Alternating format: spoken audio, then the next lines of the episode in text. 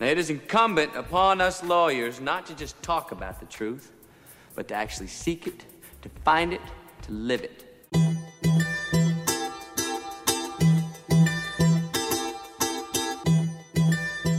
EU og hele retsstanden i Europa holder et skarpt øje med situationen i Polen i disse dage, hvor den siddende regering de sidste år har gået aggressivt til værks for at skabe omfattende reformer i et land, hvor tillid til retssystemet fortsat er utrolig lavt blandt befolkningen. De polske domstole nyder ikke nogen speciel tillid i befolkningen, så man kan sige, at der er alt mulig grund til at reformere systemet. Det er bare måden, man gør det på, som, som, er, øh, som, som er meget, meget problematisk. Store dele af de vedtaget reformer flugter nemlig ikke med EU's retsstatsprincipper. Så vi har altså en situation, hvor et, øh, et, et, et, et centralt østeuropæisk land, et stort EU-land, Polen, øh, simpelthen ønsker at tage, øh, at tage Polen i en anden retning end det, som man egentlig skrev under på i sin tid, da man blev medlemmer af EU i 2004. Og det har fået EU til at udtale massiv kritik af den polske regering, da frygten er, at reformerne vil svække den lave tillid yderligere og potentielt skade den polske retssikkerhed.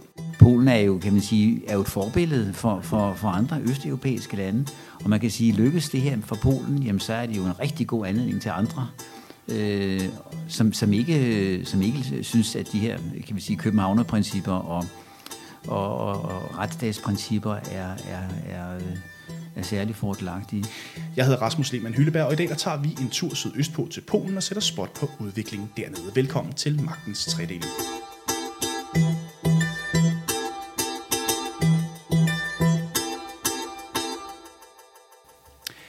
Med mig i studiet i dag, der har jeg Michael Søberg, landsdommer ved Østerlandsret og formand for Dommerforeningen herhjemme. Og så har jeg Malene Vind, professor på iCourts og leder for Center for European Politics på Københavns Universitet. Velkommen til begge to. Tak.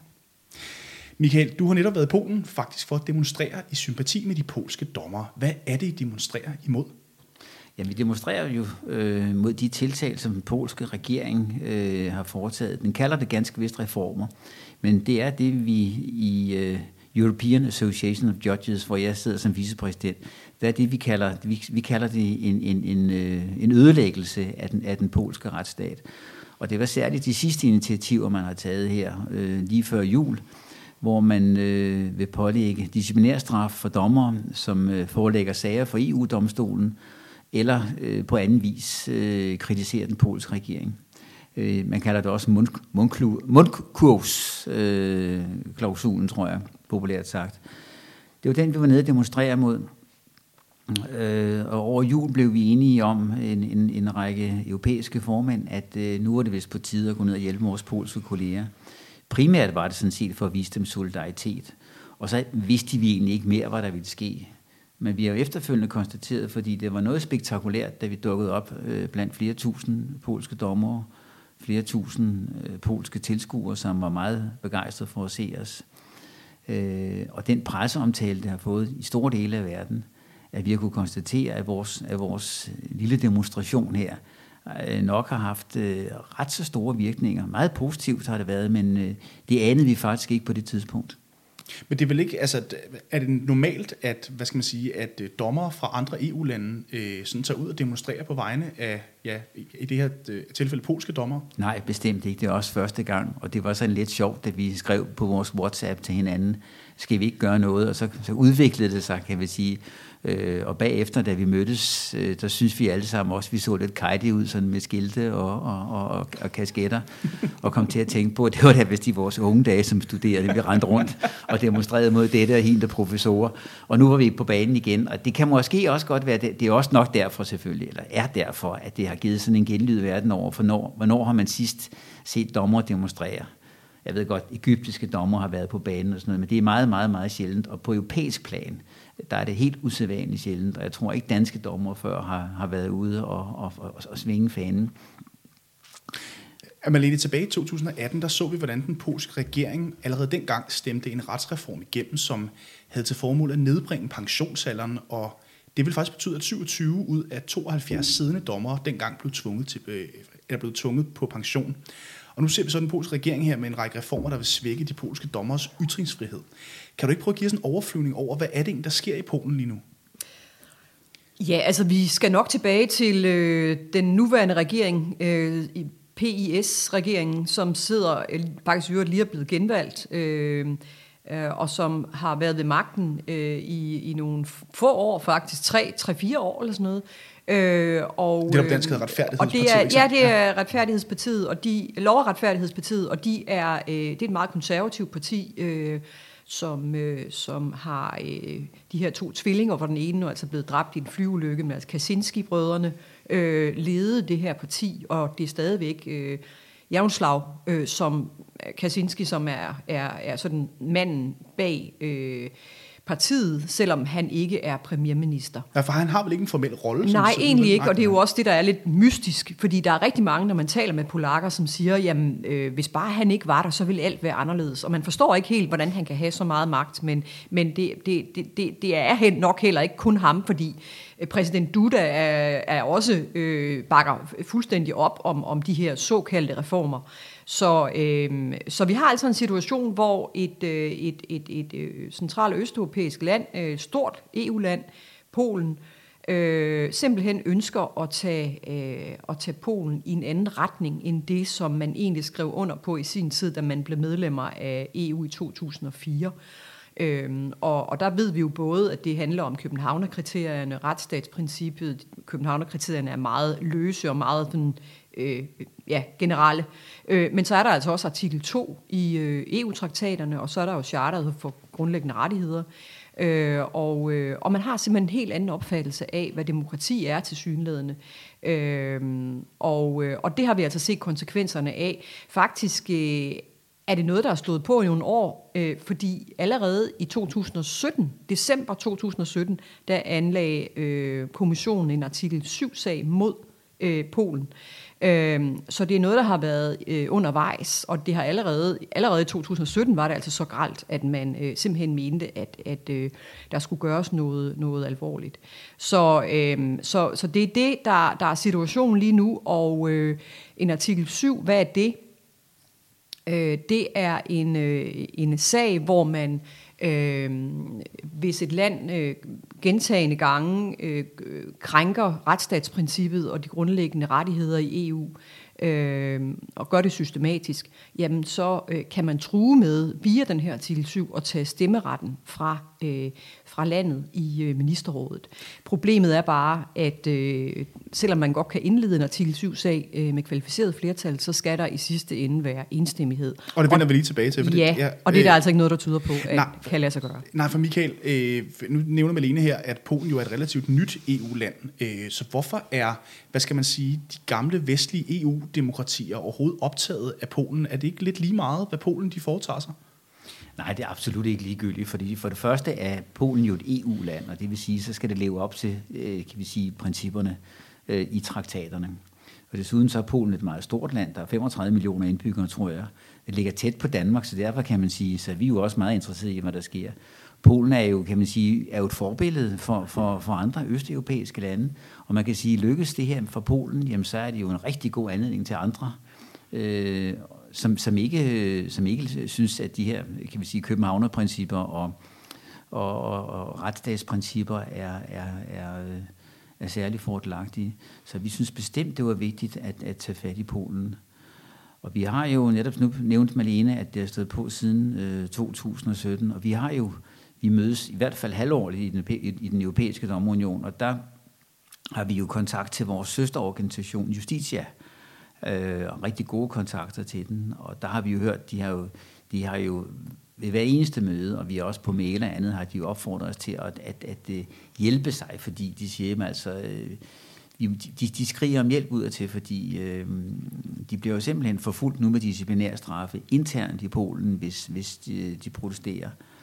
Men det, der, der jeg synes, hvis man skal se en lille smule positivt i noget som helst lige nu, fordi det ser ellers godt sort ud, men det positive, det er, at nu kan man sige, at omverdens øjne er kommet på den, og, på, og den polske regering ved nu, for eksempel alle de her disciplinære sager, som de kører mod dommer, lige i en skudsætning sige, at det er utroligt at forestille sig, at et EU-land kører disciplinære sager på stort set halvdelen af landets dommer. Det er jo helt grotesk mm. at forestille sig. Nå, men i hvert fald så kan man sige, at nu har, nu har der kommet så meget bevågenhed om de her øh, øh, disciplinære sager, med at, at udenlandske kolleger kommer og følger dem. Så man kan sige, at vi kan mærke, at den polske regering spræller lidt, altså sagerne udsættes og flyttes, og hvad ved jeg. Vi er ikke, ikke rigtig kommet i gang med nogen sager nu.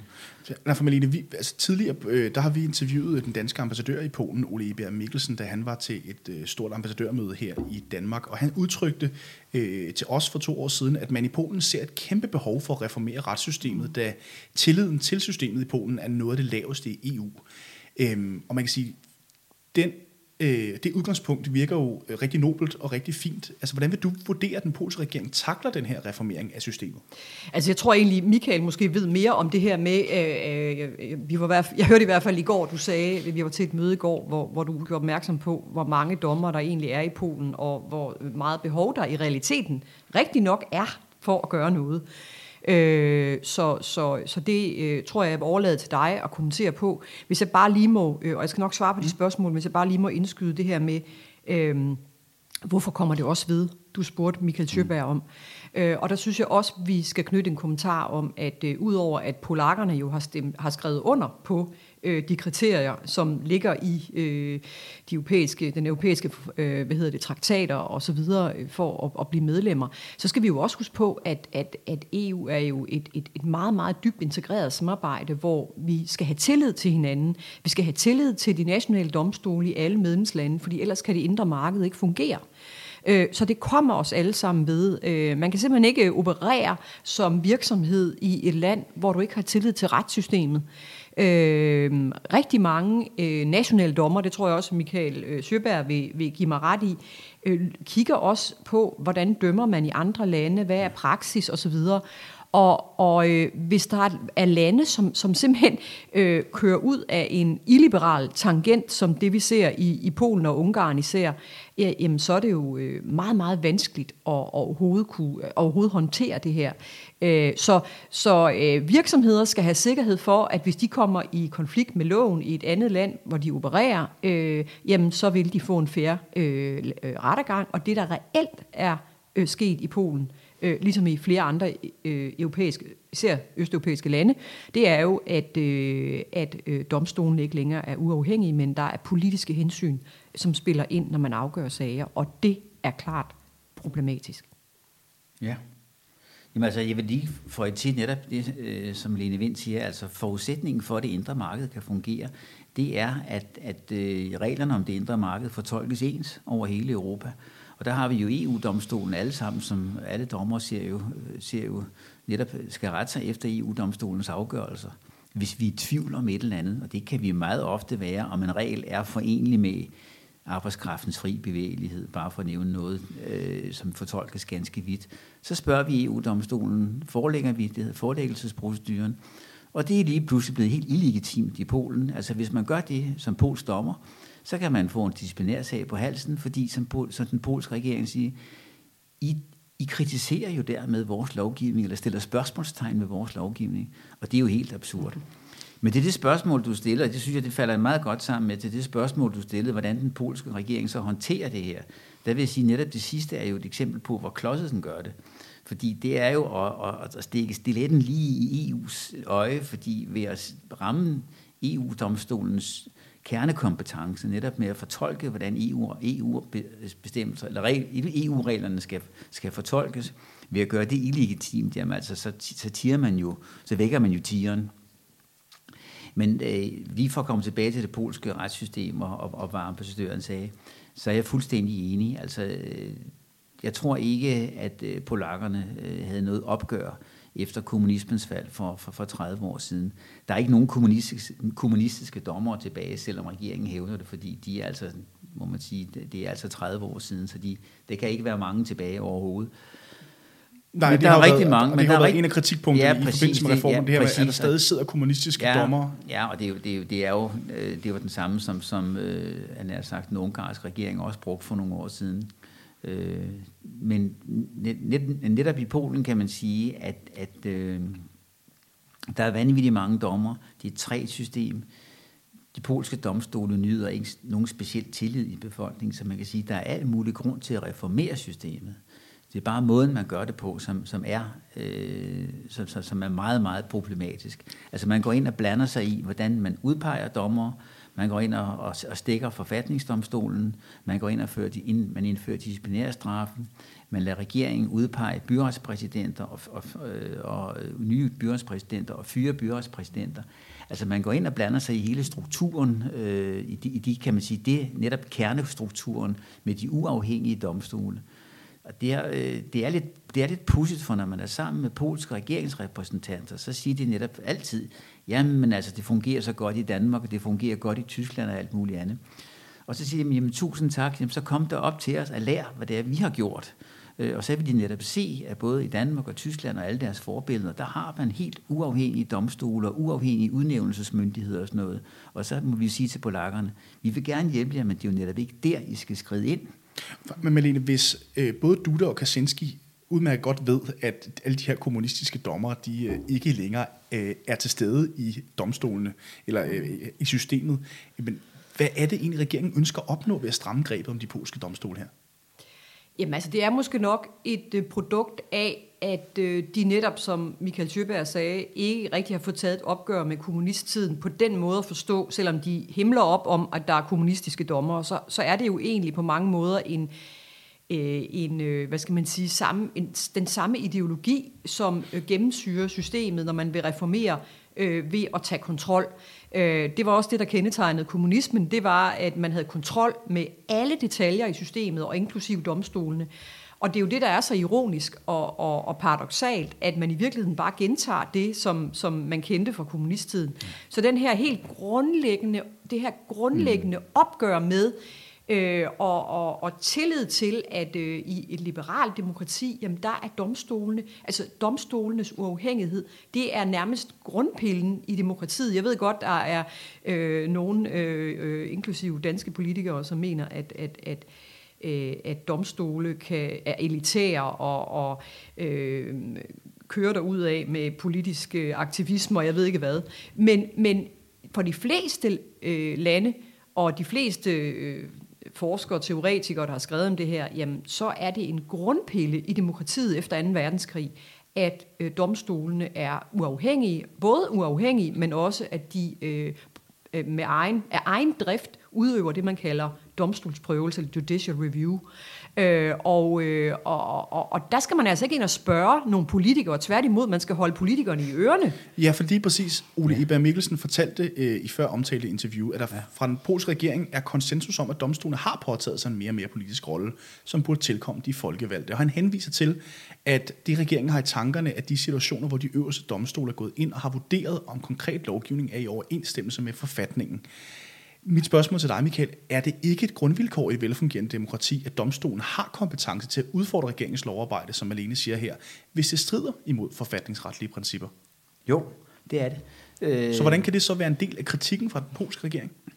Jamen det vil du høre alle steder, uanset om man har en helt formaliseret forfatningsdomstol, som man kender i Tyskland for eksempel, eller vi har en mere uformel, kan vi sige, forfatningsdomstol, som vi har det i Danmark, med, med, med højesteret, som, har, som, som, som er meget tilbageholdende, men som ikke desto mindre selv siger, at de er en forfatningsdomstol.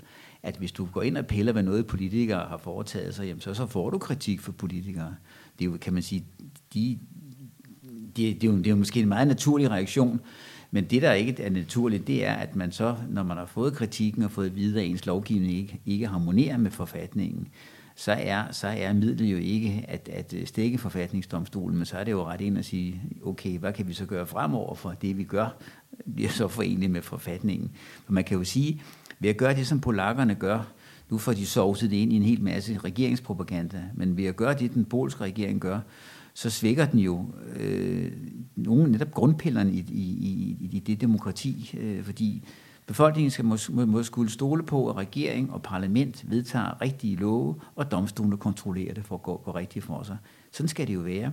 Og når den ene magt så begynder at, at, at undergrave den anden, så er det jo netop, det går galt. Malene, du har i mange år forsket i forholdet mellem national suverænitet og tværnationalt lovarbejde. Hvordan vil du betegne de spændinger, som vi ser mellem EU og Polen lige nu? For det er jo også en lidt særegen øh, situation. Ja, altså man kan jo sige, at, øh, at, at stats- og regeringscheferne, som, som, som besluttede at udvide EU der i 2004, øh, de troede måske nok, at det ville være meget lettere at få de her lande til at øh, kopiere, øh, så at sige, øh, hvordan tingene så ud i Vesten. Øh, og, øh, og det var der jo også meget, der tyde på i starten, at, at man ville gøre, og at man var øh, meget, meget begejstret for det europæiske samarbejde og, og, og de værdier, som det repræsenterer.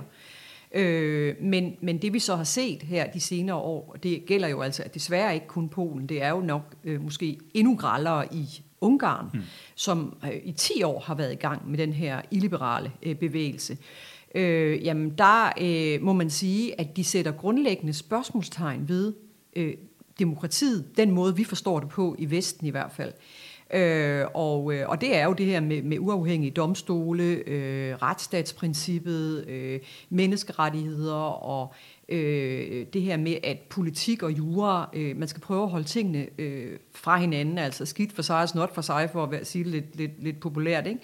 Øh, og at dommerne øh, skal i en retsstat skal have lov til og pligt til også at øh, overvåge, om politikerne går for vidt i forhold til at vedtage lovgivning, som strider imod forfatningen. Øh, og i EU-sammenhæng, så er det jo ikke kun forfatningen, så handler det også om, det strider imod EU-traktaterne. Men så lige nu til at høre, Malene, fordi at det taler vel lidt ind i nogle af de, hvad skal man sige, øh, lidt mere antropologiske idéer om, hvorvidt øh, vestlig demokrati er det rigtige, fordi kan man, altså der er vel også nogle kulturforskelle ja. i det her, og der har været meget snak om det i forhold til det her med at intervenere og prøve at lave demokrati i Mellemøsten også. Kan man overhovedet bringe et vestlig demokrati ned i den kultur? Mm. Er det lidt det samme, vi ser her? I allerhøjeste grad, øh, fordi vi har den her store debat øh, også om... Øh, om, om, hvad er det liberale demokrati egentlig, og kan vi overhovedet tillade os at mene, at det er øh, den eneste måde, man kan være demokrati på. Øh, og, og der mener øh, de fleste i EU-systemet i hvert fald, at, øh, at, at det man skrev under på, da man blev medlemmer, det var den her klassiske liberale ting, tankegang. Øh, øh, og, og at det kan man ikke begynde at gradbøje. Og selvom både Viktor Orbán øh, fra Ungarn og også øh, Januslav Kaczynski og, og Duda og andre i Polen mener, at, øh, at vi skal ikke komme og fortælle dem, hvad demokrati er, fordi deres måde at se det på er mindst lige så god som vores, og den er altså mindre, øh, øh hvad skal man sige, øh, liberal. Øh, Orbán kalder, kalder endda selv øh, da, den måde at tænke demokrati på for illiberal. Øh, og det bunder han jo så i, at han er imod øh, homoseksuelle, abort og går ind for den klassiske konservative familie og den slags ting. Men det handler altså også om domstolens uafhængighed. Ja, for netop domstolens uafhængighed, Michael. Hvad betyder det for retssikkerheden i EU, hvis man kan tale om en samlet retssikkerhed, når et land som Polen så tydeligt søger at indskrække dommerstandens autonomi her? Ja, man kan jo starte med at sige, at det må for guds skyld jo ikke brede sig som ringe i vandet, og det har jo altså i hvert fald bredt sig til, til Ungarn, som Marlene Vind siger jo, altså nok er en, i en værre situation, og der kan man jo, det er jeg helt enig i, øh, det har, det har bredt sig til, til øh, Bulgarien, Rumænien, øh, det er også helt, øh, altså der, der er rets, øh, retssamfundet virkelig også øh, på, på retur. Øh, og som sagt, det må ikke brede sig som ringe i vandet. Vi skal tværtimod jo øh, få i tale sat over for de øh, regimer, hvis det er muligt, at, at øh, de må tilbage øh, de må tilbage på pinden igen og sørge for, at retsstaten bliver indført, fordi det er helt fundamentalt. EU bygger på retsprincipper. Det er et, et, et, et traktatligt samarbejde mellem han er så suveræne øh, stater, som så har en overbygning, og, og, og de skal respekteres både den ene og den anden vej. Og jeg kan ikke lade være med at tænke på et helt konkret eksempel nu med, med øh, Polen. Jeg drøftede det faktisk med ambassadøren sidst, jeg talte med ham. Det er, at den polske regering, den, den, den, øh, den er, det kan så være traditionsmæssigt, men den involverer sig meget i byggerier og andet. Altså den, den, er, den er kontraktspart i mange, i mange øh, investeringer. Og forestil dig nu, at øh, der er leveret et eller andet, eller det kommer ikke til tiden, der er en eller anden juridisk konflikt af en eller anden art, der skal afgøres i Polen.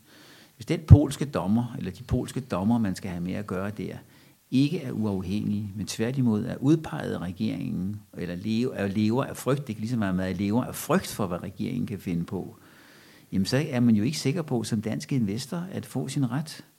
Og det mener jeg er noget helt fundamentalt og, og, og, og øh, faktisk øh, ret dramatisk, fordi bare det, man har mistanken, mm.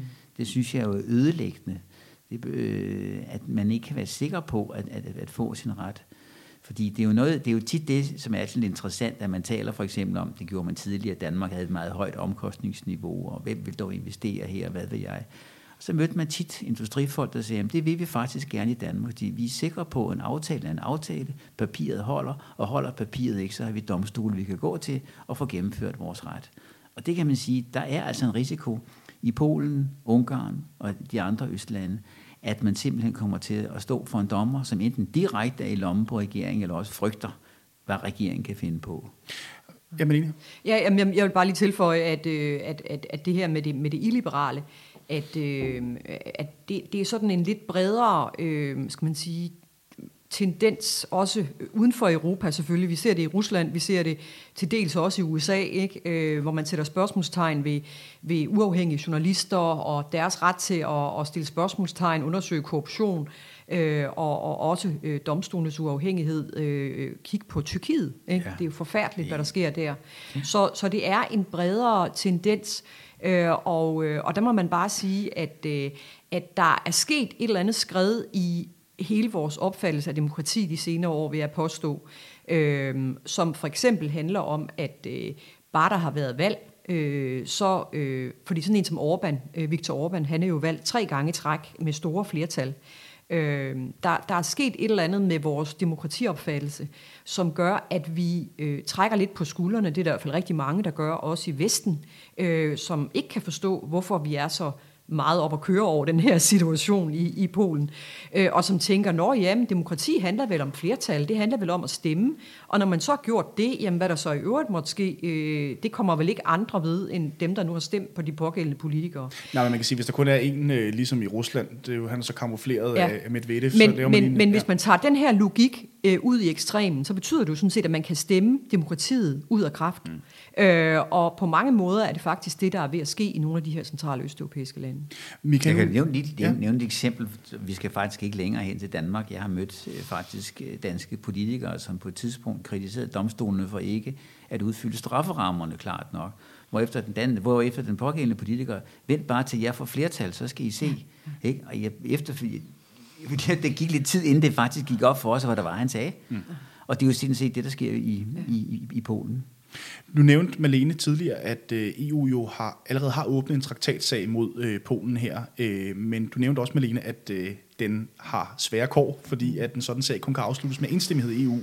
Og vi har jo Polen og også hans gode ven, øh, Viktor Orbán, eller Polens gode ven, Viktor Orbán øh, i Ungarn, som ikke umiddelbart stemmer for øh, at køre den her sag videre. Hvad kan man ellers gøre for at få Polen til at respektere tredelingen af magten, ja. hvis man ikke engang kan få en traktatsag igennem? Mm. Altså nu kan man måske lige slå fast, at der kører en masse almindelige traktatbrudssager mod øh, Polen og Ungarn og også flere af de andre lande, som bare kører, øh, er meget specifikke og angår konkrete forhold, som domstolen øh, tager sig af, altså EU-domstolen, og i øvrigt skulle jeg hilse at sige fra, fra, fra nogle af de dommer, øh, de føler sig lidt ladt, ladt i stikken, fordi ja.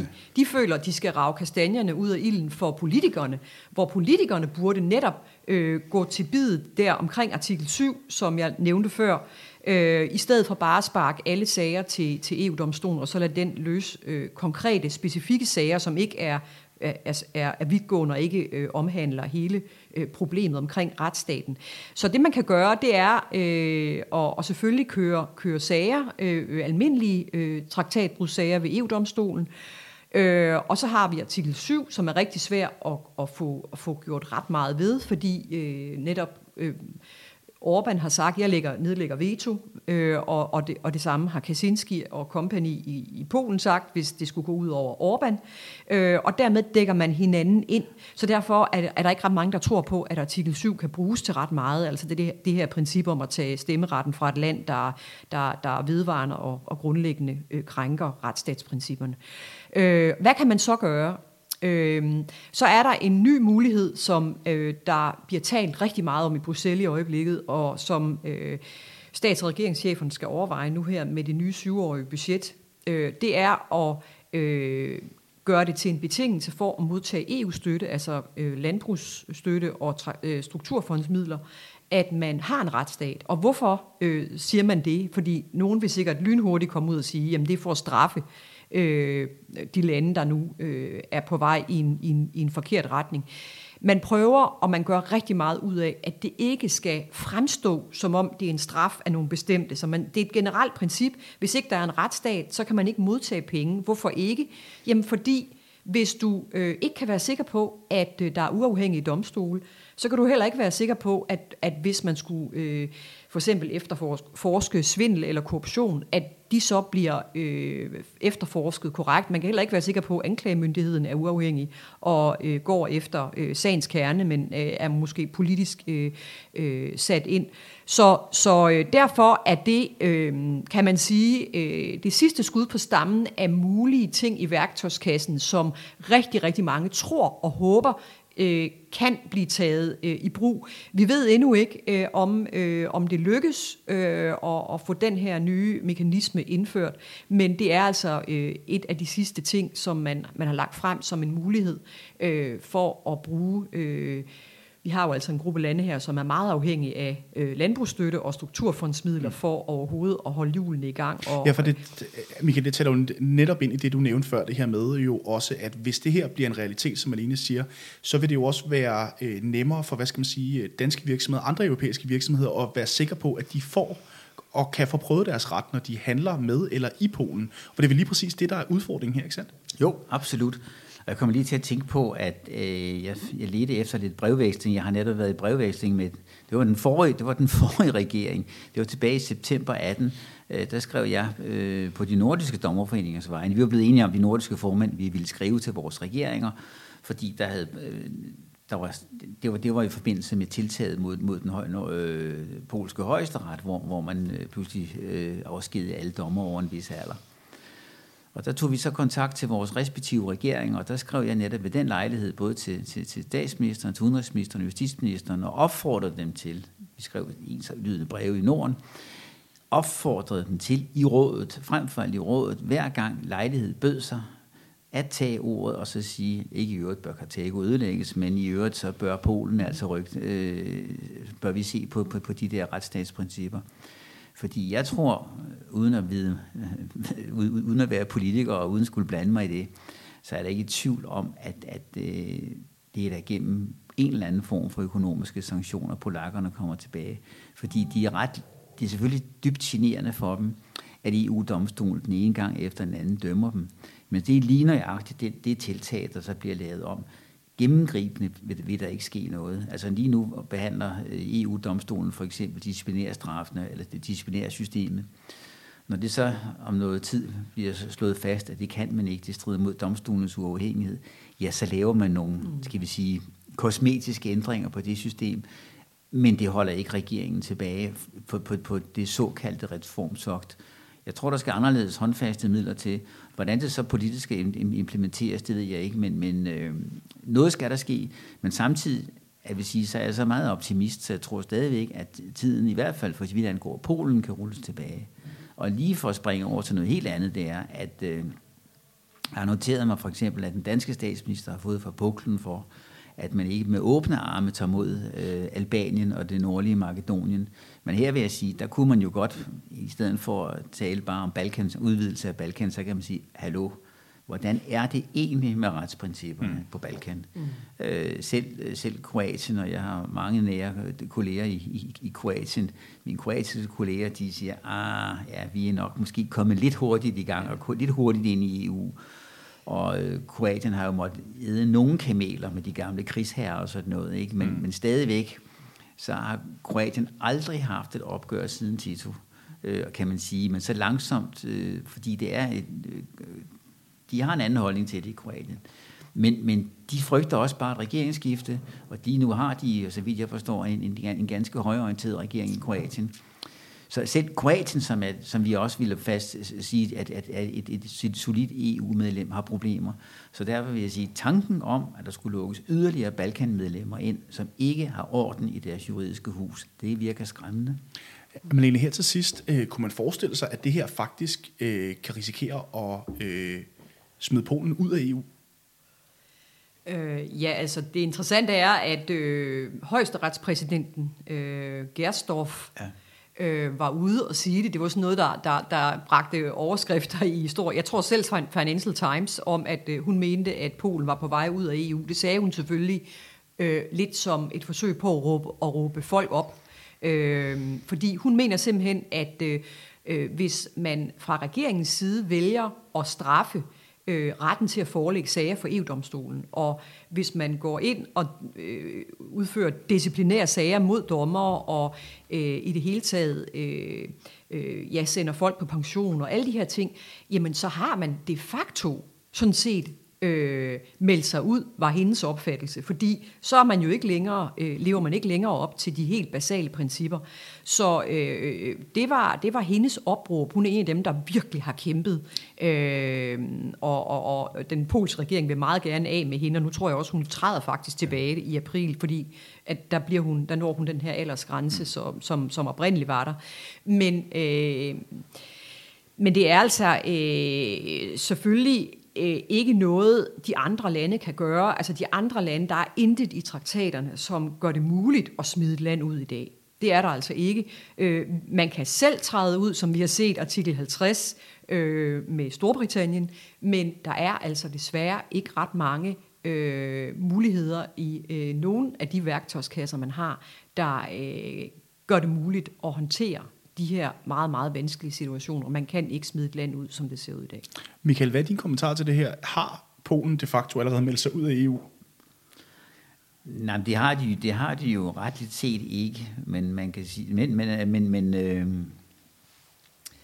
nej, nej, det har de ikke, og jeg forstår godt Gerstorffs bemærkninger, fordi øh, øh, hun har sagt en, sådan, skal vi sige, en lettere provokerende tone, men Polen, ja, der er overvist om, at Polen bliver ved med at være i EU, fordi Polen kan ikke undvære EU, fordi man kan bare se den materielle fremgang, der har været i Polen de senere år, det, den, er jo, den er jo helt enorm. Øh, men, men derfor håber jeg virkelig også, at EU-organerne øh, træder i karakter, altså ikke kun domstolen, men altså kommissionen i højere grad, at den nuværende kommission træder lige så meget i karakter som den tidligere kommission. Og frem for alt vil jeg da håbe, at rådet, øh, og det er frem for alt rådet, hvor Polen jo sidder, hvor der sidder, hvor der sidder en minister for hvert land. Mm. Øh, og det er jo netop der, hvor man kan sige, der burde, der burde øh, der kunne ske noget, og det håber jeg virkelig også, der gør. Hermed en opfordring givet videre til kommissionen. Tusind tak til jer begge to, fordi I havde lyst til at deltage i den her snak om situationen i Polen. Magtens tredeling kan findes på iTunes, Podimo, eller hvor du ellers finder dine podcasts, og så kan du altid læse mere på k-news.dk. K-News og Magtens tredeling er produceret af Karner Group.